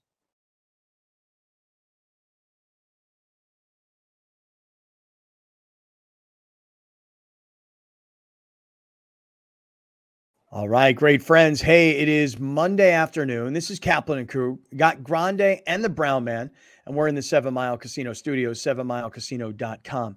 Um, we were talking at the end of the last segment about how the Baltimore Ravens melted down, and and by the way, we're still very much in in the game. You know, I, I mean, for as much as um, Kansas City is getting all this praise today they did not score one point in the second half. Alex already brought up their their drive charts. Every single possession ended in a punt. So um, Kansas City gets all this praise, but they really didn't do very much in the second half offensively. Didn't score any points, and Baltimore absolutely was still in the game, even though it felt like Kansas City was in total control. It was still only a two score game. And then between the fumble at the goal line, the personal foul penalties and just all the emotional like uh just just i mean meltdown that the ravens had they wind up losing this game but we haven't even really touched on detroit and the way they melted down because detroit had a big lead. Detroit's on the road. Jared goff is playing. They're running the ball i mean easily just blasting through that very overrated san francisco defense just weighing on that defense with that offensive line and that running game. And then all of a sudden in the second half, through what I think are uh, will go down as coaching mistakes. You can you can applaud Dan Campbell and you can say I like his aggressiveness and I always like when coaches go for it on the road, especially when they're in the red zone. But there were just key moments in this game, Alex. Take us through them where Dan Campbell will regret these mistakes. Yeah. Uh, so out of the halftime, Niners scored a field goal. Then the uh, Lions go for it on the Niners 28 on fourth and two. Josh Reynolds drops it. And then the next drive, the that's when that crazy Brock Purdy terrible throw, Brandon Aiyuk catch happens, and the Niners score a touchdown. So it becomes 24 17. The very next play, Jahmyr Gibbs fumbles. Uh, the Niners then turn around and score a touchdown. Now we got a tie game. And when it's tied at third and nine on the Detroit 26, a very, very, very wide open, Josh Reynolds drops another pass so then uh, they have to punt. The Niners get a field goal, and then that's when the big decision comes down. Fourth and three on Detroit's 24. They had to go for it and incomplete to St. Brown. So yeah, and that was just a terrible throw. I mean, you know, Goff is rolling to his right and throws the ball across his body, and the receiver's not anywhere nearby. And if it's not for Detroit getting the ball late down by 10 and scoring a touchdown to cover the spread, which is all I cared about at that point, um, Detroit gets beat up by 10 points. And people who went into that game saying San Francisco is going to win this game easily, they would have looked at the scoreboard and said, hey, they covered. They won by 10 points. That's a pretty significant and easy win. But that really was a game of two totally different halves of football. Detroit, first half, total domination. Uh, San Francisco looked like they didn't show up to play. Second half, Detroit, meltdown guys have opportunities to make plays and don't. And the coach has an opportunity to bail his team out and go against his own philosophy and chooses not to. And Detroit today is licking its wounds, going, We just had the best season the Detroit Lions have had in the last 50 years. And we were this close. And a series of a fumble, two drop passes, and two decisions to not kick field goals have cost the Detroit Lions a chance to be in Vegas Super Bowl week. So, Dan Campbell, after the game, you knew everybody was going to get into him. They were going to dig into him about these decisions. You've uh, you got some audio and video for us, Alex, that we should take a mm-hmm. listen to. Yeah, I just felt really good about us converting and. Uh, getting our momentum and and not letting them play long ball. Um, you know, they were bleeding the clock out. That's what they do. Um, and I wanted to get the upper hand back. Um, you know, and it's easy hindsight, and I get it. You know, um, I get that, but I don't regret those decisions, and that's hard. You know, it's hard because you know they didn't. We didn't come through. It wasn't able to to work out. But I just I don't. I don't, and I understand the scrutiny I'll get. That's part of the gig, man. Um, but you know, we just just didn't work out. I mean, I get it. I get where he's coming from. The I don't regret the decisions. He doesn't regret them at the time because he believes in his guys. That I, I get all of that. Yeah. But I will tell you this right now. Uh, 24 hours later, when he goes back and he watches this film, and we're we're taking a look at the two drop passes that were, I mean, those those are balls that have to be caught in crunch time. You, you, though, you, you know, you miss a field goal in a game at the end of a game, like what Buffalo did last week, you choke. That's choking as a wide receiver. Yep. It's not even it's not debatable what the Lions did yesterday. It's not. You can tell me everything you want, but when your play your guys are fumbling, Jahmyr Gibbs lost one fumble all year. One. And he played every game. And you lose that. You Reynolds drops passes. Goff was throwing ducks everywhere. Everywhere. all and sometimes they got most of the time they got there, but I don't know what was going on with his throws yesterday. Man, they just simply choked, man. And as soon as it the second half, it looked like it was effortless for the Niners offense too. They were moving the ball.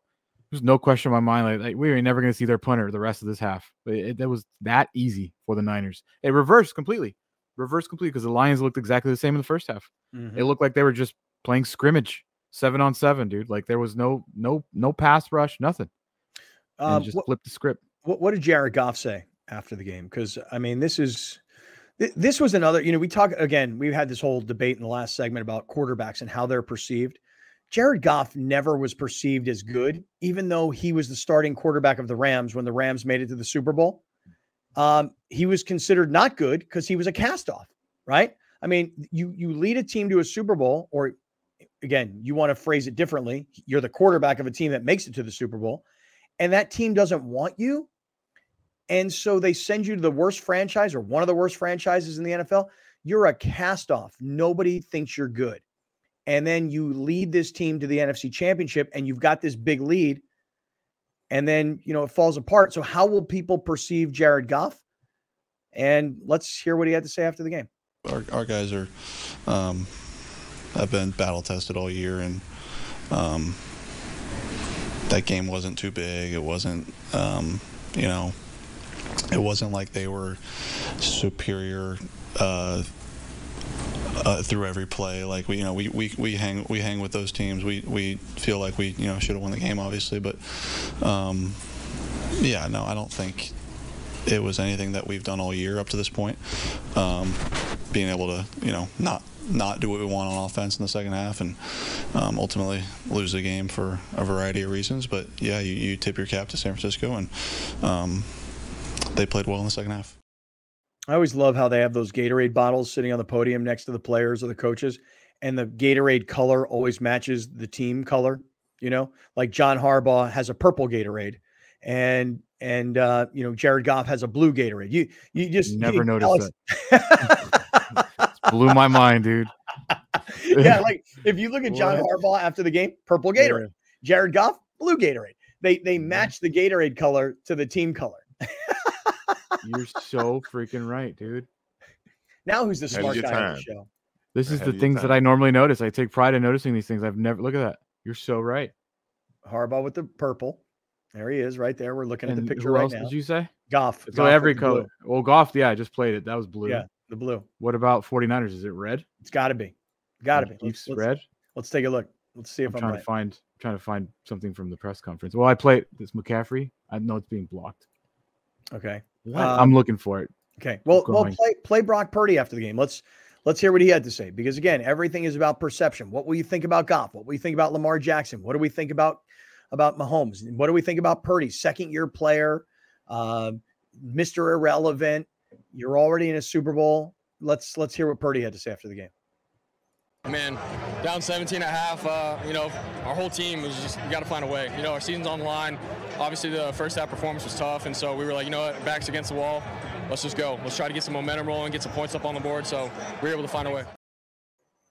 You're, By the way- you're right. Kyle yeah. Shanahan, red Gatorade. Yeah, there it is. What? I will never not see that now. Blown. Mind Killed blown. you just you just shattered, exploded my brain into a million pieces, dude. That is brilliant. Hey, Brock Purdy, by the way, I thought it was kind of cute because I don't know how old he is 22, 23, 24.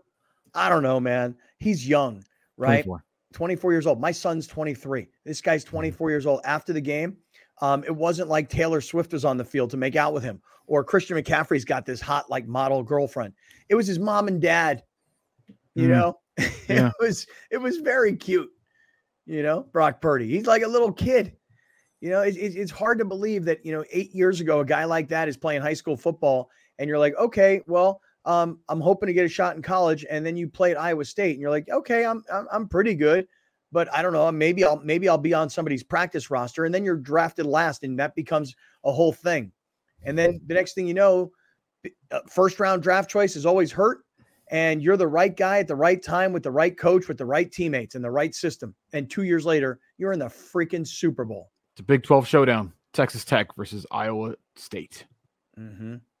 Mm-hmm. Wow, man. And you know, hey, listen, there's a San Diego connection because Fred Warner, the linebacker from the 49ers, I want to say he played his high school ball at Mission Hills High School in North County, San Diego. So a little little connection there. 49ers, the 49ers better be prepared to come out and start the game on time because the Chiefs ain't to choke the game away. They're not.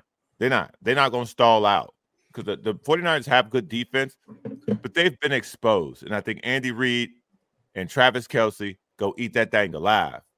I think Pacheco's going to have a great game because I went into this game, I was afraid on prize picks of David Montgomery because he let me down so bad the previous week. But I kind of felt like this was going to be a David Montgomery game. And it was because he was pounding them to start the game. But, you know, choke is choke. And Dan Campbell went away from it. But Can I show you guys going back to the Niners defense a play on the Gibbs touchdown? I want you guys. I've said this last week. I think Brown. I think you agreed. Chase Young's not good. No, he's not No, good. He's a no. name. He's Oh, a name. boy. He had, he had a good year his rookie season in Washington. name and man. and they they they made this trade for him and because they're like hey look look what we've got we got chase young on one side we got nick Bosa on the other side we got two guys Uh, they may have both been like number one overall picks you know um, or Young was- yeah, something like that. Number certainly like top level Top picks right three. Yeah. right and you're like look what look what we've got now Yeah. um in Nick terms of showed our- up yesterday, but Yeah. Chase. Big chase time. young Look- not good Look, like keep like your eye. Jadeveon Clowney-ish. So right here, I'm circling Ooh. Chase Young. Chase Young. Keep your eye on number 92 on the Gibbs touchdown, and you tell me if that's a top three NFL pick right there. oh my god is he lazy Mm, Yep. oh my god is he lazy Yep. Yep. yeah, Yeah. dude. I saw that yesterday, and I was like, man, Listen, my a- boy was is a- not good, dude. I was a huge Chase Young fan before I started. It was really because I was just looking at his numbers. When you start watching him, watching him, he didn't play hard at all. yeah At all. I mean, he has had a lot of lower leg injuries, Yeah. but his his heart his desire, it ain't in it. yeah It's not in it, man. I, I I I know we'll have we have two You weeks better show to up in the Super Bowl. I know we that. got two weeks to talk about the matchup, but I really can't put my my, my finger on it, like because the Chiefs did not impress me offensively at all. But that was a really good defense against the, the Ravens, Yeah. right in Yeah. Baltimore. Mhm. Right, Mhm. they went to Buffalo, they beat Buffalo. They went to Baltimore, they beat the Ravens. Now in a neutral zone, indoors, Neutral and site. after seeing the Packers pretty much tear up the Niners for a half, the Lions tear up the Niners for a half. Here comes Mahomes indoors, no weather. I feel like that it could be easily won by the Chiefs, man. Well, go go do the other side though. Think about it from the other side of the field. Um, you have San Francisco's defense or offense against Kansas City's defense, and you saw what Kansas City did yesterday to Lamar Jackson. And when I don't, I don't mean like forcing him to throw a ball into triple coverage. I mean sacking him.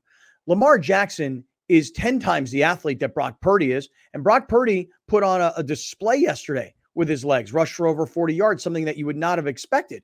Router, why is it every time I compliment this kid, you I immediately you, you Oh have no poker face at all. No Oh poker face. You have no Bruh. poker face. We on the radio. What you talking about? No, we everywhere, dog. We everywhere. Mm. As soon as I say that he made plays with his feet, you like right away start squinting like as if what I'm saying is so wrong. What I'm getting at is this.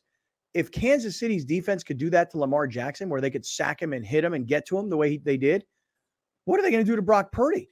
I, the only the only caveat I will say to that is something was up with the Ravens offense yesterday. Lamar Jackson wouldn't run. And I don't understand whether this was a situation where the Chiefs just did such a great job bottling him in. He was seeing things that weren't there for him to normally run as his cues, and they knew to take those things away, and they were successful at that. But he didn't run as as frequently or to the degree that I thought that he would, because Yeah. Prize Picks had him for 68 yards, I don't want to. average. I don't want to like talk too much trash about the MVP, but if your game plan is for him to throw almost 40 times, You that's a bad game plan. That's a You bad game plan. Yeah, They- I mean, it's, They like Yeah. the the this coordinator who's like a hot name coordinator. I think it's Mike Macdonald is his name. or Something like Post some cold water on that. brother, dude, you a- he played the game like they were down by three scores all game long. Gus Mhm. Edwards went out there like first carry of the game, 15 yards. Gets another one. He's like, dude, non-existent the run game, non-existent. And I'm looking at it now. Between Gus Edwards and Justice Hill, their two running backs, six carries. wow. Did they they That's lost by criminal. seven? wow. That's criminal. They lost by seven. Yeah. wow. yeah, that was terrible. I don't know. And listen, Steve Spagnuolo has been there for a very long time with the Chiefs. Very, very, very, long time. Very smart. Very good defensive coordinator. Very, Mhm. very good. What he did yesterday either made exposed the Ravens or they just had an incredible like plan because they bottled Lamar. They bottled they didn't Mhm. bottle the run. They didn't, didn't even try it. Right. They didn't have to. Yeah. Yeah. Hey, let's do this. Let's get to a Torrey Holistics highlight of the day because one of the things from the Detroit San Francisco game that now that we're not on TV, I want everybody to see. I think that makes for a good highlight today. What do you think, There Alex? you go. It's time for the highlight of the day, man. Do You want to get high, man? I'm just really high. Mm, All right, promo mm, code mm, is better bud. By the way, I was telling all my friends this weekend in Oxnard that Oxnard Holistics is opening. I believe the grand op- I don't know if I could say the grand opening date yet. Well, it's won't. coming. I think it's Oh, right after the It's Super Feb- Bowl. it's Yeah. in February, yeah. Uh, dude, the excitement levels and the eyebrow raising were very high for the Really? Oxnard Ew. folks. Yes, yes, sir. Promo code is better bud. I'm assuming that promo code will work in Oxnard when we get there. But right now at Torian California Holistics, spend a minimum of 75 bucks, get 20% off your purchase. With the promo code better bud. And also remember what Charlie told us last week during the uncensored portion of the podcast that when you make your first purchase, you're going to get that 20% savings using the promo code BetterBud. Next time you go in, it could be the next day, it could be the next year. Next time you go in, they're going to give you 30% savings. And then the third time you go in, they're going to give you 35% savings. So I Mhm. must tell you, it's a brilliant marketing move because there are a lot of places to get cannabis products in San Diego County. But you talk about undercutting the competition. That was a brilliant move by Charlie and the marketing team at Torrey Holistics and California Holistics. All right, Alex, let's get to our highlight of the day. Yep, you're not going to see this on Fox. Eminem having some fun with some 49er fans sitting in a suite yesterday at Levi Stadium.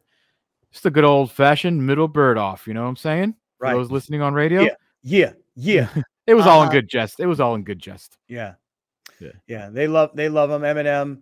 They're you know uh, in Detroit. It seems like he sits in the stands. You know, in Mm. Santa Clara, it's like I think I probably need a suite. I think he was in the suite when he was in Detroit. I don't know. I thought I thought the the pictures and the videos that I'd seen of of Eminem in Detroit seemed like he was kind of more out with the people. I mean, don't get me wrong. I'm sure he had security around him and stuff, but still, I saw him on the field. I saw him on Yeah. the field. Field. I, don't- I don't With, recall like, seeing him. What group was he in? What was the other rap group? with the D12. other- What do you mean? D12. D- God, that- D12. Bizarre was there. Oh, That's what I was Bizarre was in the house. Yeah. Yeah, hell Yeah, yeah, that's yeah. I was trying to Bizarre. remember. D12, yeah, Trying- hell Yo, yeah. D- D12 back in high school, man. They were oh, dude, that's shout out, up. The shout best. D12. It was yeah. D12 and G Unit, man. Those were the Oh, G days. Unit, yeah, Mhm. G Unit, Mhm. hell yeah. No, you weren't in high school. Brown. You weren't in high school during that. What do you What do you keep agreeing for? Get out of here. Me?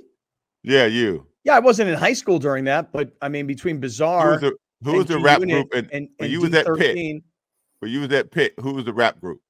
Run DMC, dog. When you was in high school, who was the rap group? Also Run DMC, dog. or maybe I should say that the Sugar Hill Gang had Oh, uh, yeah. had preceded Run Yeah. DMC. That's funny. But I'll tell you Oh, this, hey, Connor. hey, come see this comedy show, y'all. This Thursday, we Oh, got a uh, me and Jason are uh, doing the show. I'm hosting. Why does it do that? I don't know. I don't know. It doesn't like it. The show. Do it. It doesn't matter. Do, do it anyway. I got a No, QR code. I got a QR code I'm working on. It'll be up by tomorrow for the show. Uh, it's Thursday, 10 p.m. Grand Comedy Club. John 10? Browner hosted. Yeah, ten dollars. Oh, I thought you Eight- said 10 p- You just said 10 p.m. 8 p.m. is the start time. Okay. Ten dollars is the cost. Okay, so listen, let me tell everybody something really quick. So yesterday I'm at this uh, event, you know, for the playoffs, and um, Tommy Tommy says to me, "I'll see you Thursday night." And I literally said to him, "I'm like Thursday night. What is there? I, I like nothing comes to me." He's like, "The Browner Lawhead Comedy Show." I'm like, "Oh hell yeah!" So Thursday night, Alex, are you coming or are you not coming? TBD. I want to. Okay, I'm coming for sure. So um, on Thursday night, this is not like some scheduled appearance for the show or anything like that. We're all out there to support our guy. Okay. Yeah. Um, and I, Browner, I'm super stoked for you. I hope you got some new jokes. I do. I do. I got some. I got some good stuff I'm working on, man. I really do. I really do. Any Brock Purdy related content? I'm sure there's plenty. No, no, I don't. I don't do a lot of sports, man. I Well, don't you do a lot of should. You sports, should. man. You've been to some sports. Um, okay, listen, this Thursday night, the Grand Comedy Club. Alex, please do me this favor. This week, please get Adam Wasserman, the owner of the Grand Comedy Club, on the show. Yeah, as long as he doesn't him do, that. as long as he doesn't do his Packers impression, Oh, we're good. oh, jeepers. Oh, Oh, there you go. jeepers. They have some go. really good tacos here in California. Oh, the they have energy last time multiple we it. cheeses on California tacos. You want people to go to the show, right? Dude, right. listen. Correct. Uh, All right, let, let's do this. Everybody who's listening on radio, we're coming back. We got a lot more to get into from both championship games. Everybody who's on podcast, let's go get uncensored.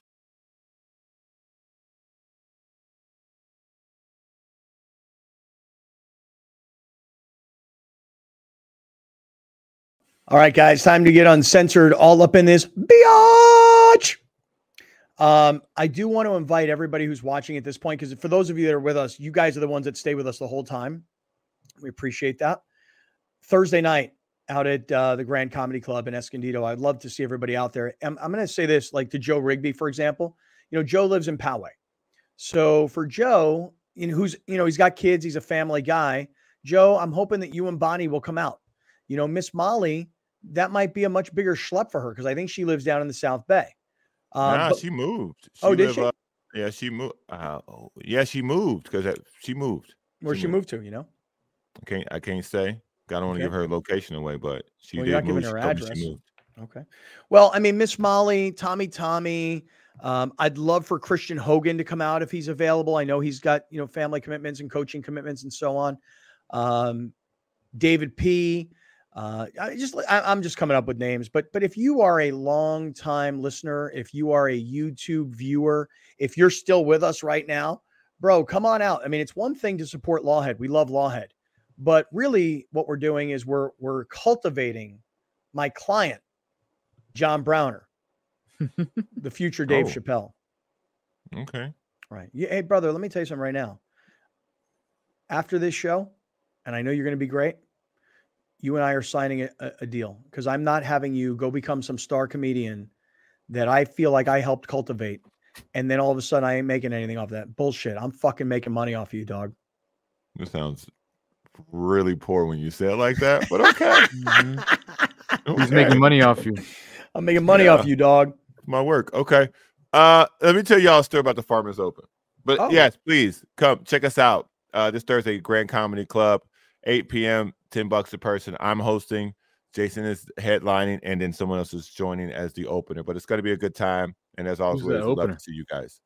Uh, I, you know, I'm going to need his name before Thursday because I'm gonna butcher it if I don't get it. But you better get his name and and don't be pulling one of these comedy bullshit things where you're like, hey, this guy's a really good friend of mine. You've seen him on VH1. No, no, you know ain't seen him on of that. MTV. You've seen him on Comedy Central. Fuck that shit, man. Like fucking hype this dude up, dog. I'm gonna, I'm gonna get up to listen. I don't know this motherfucker, but I met him back there. He was funny as hell. Mhm. now y'all turn and get a piece of this. Like I don't, I don't know, but I don't know this go out motherfucker. Yeah, I don't know this motherfucker. I just, I just met this motherfucker back here, but, but he was Yeah. funny the two minutes I met him. Mhm. Uh, so the farmer's insurance will always be very special to me because that's how I got fired from KUSI. so I was working at 1090 and at KUSI at the same time. What years? I was, uh, I don't know, man. Just uh, maybe 2015, maybe. Mhm.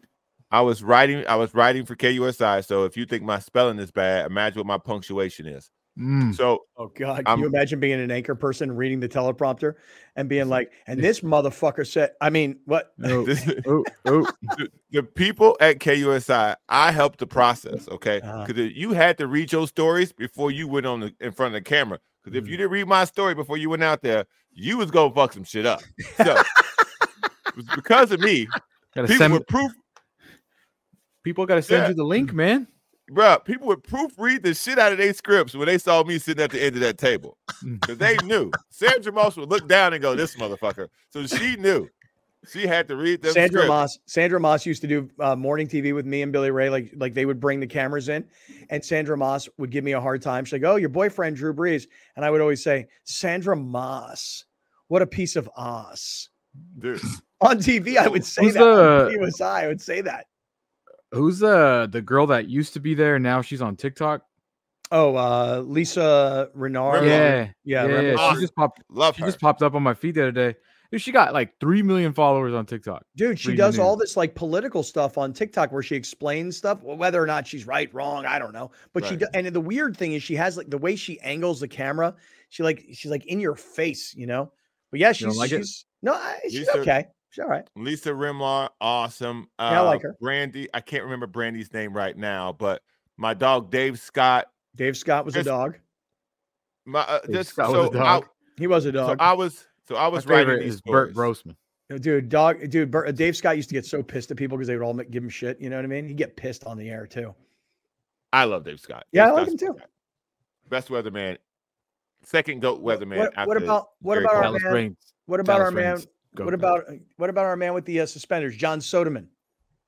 Oh man, John Soderman. John Soderman was my guy, but John Soderman's not part of this story. Okay, John ahead. Soderman never had to read any of my stories, so I'm just Sandra Maas. Uh, uh, Who got you fired? Sandra Maas got you How fired. about how about um No. uh, how about how about uh Lennon uh uh Susan Lennon? Remember her? I don't think so. Really smoking hot blonde uh, anchor person. No, you Uh-uh. don't remember her? Okay. No. Uh huh. All right. Go ahead. So Who got you fired? Mark Mathis. No, shout out to Mark Mathis, very cool dude. wacky So, dude. I'm gonna tell the story.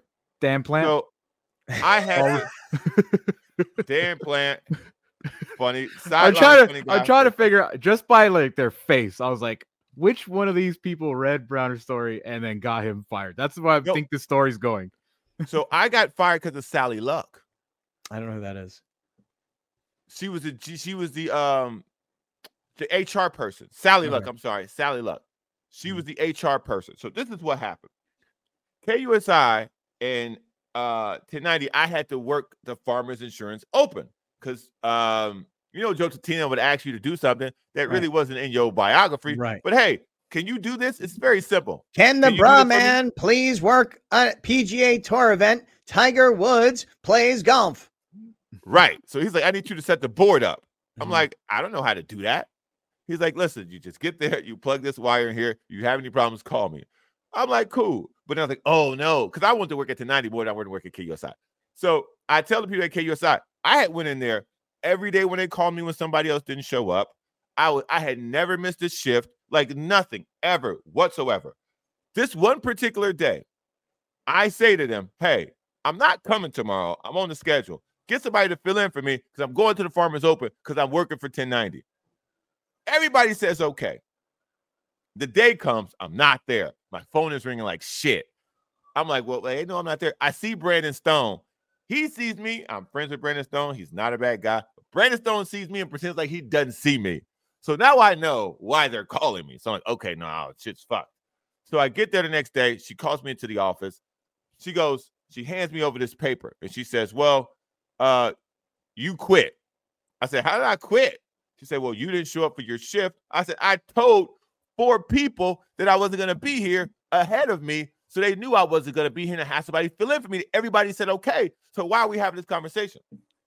No, you didn't tell any, you didn't tell me. I said, this is the second time I met you. The first time I met you was the day I got hired. And ironically, now the day I'm apparently being fired, here I am meeting you again. So I, I, I don't even, I don't even, I barely know what you do here. She then goes, Well, either way, if you don't either you sign this or not, I'm just gonna sign your name for it. I said, I'm pretty sure that's illegal if you sign my name. Whoa. I, I said, I'm not fired. I said, I'm not quitting. So if you want to fire me, what they didn't want to do was pay for unemployment.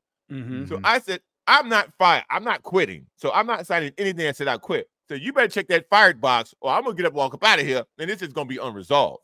Walk up out of here. And sure enough, she would not check the fired box, and I would not check the quit box. I got up, I walked out.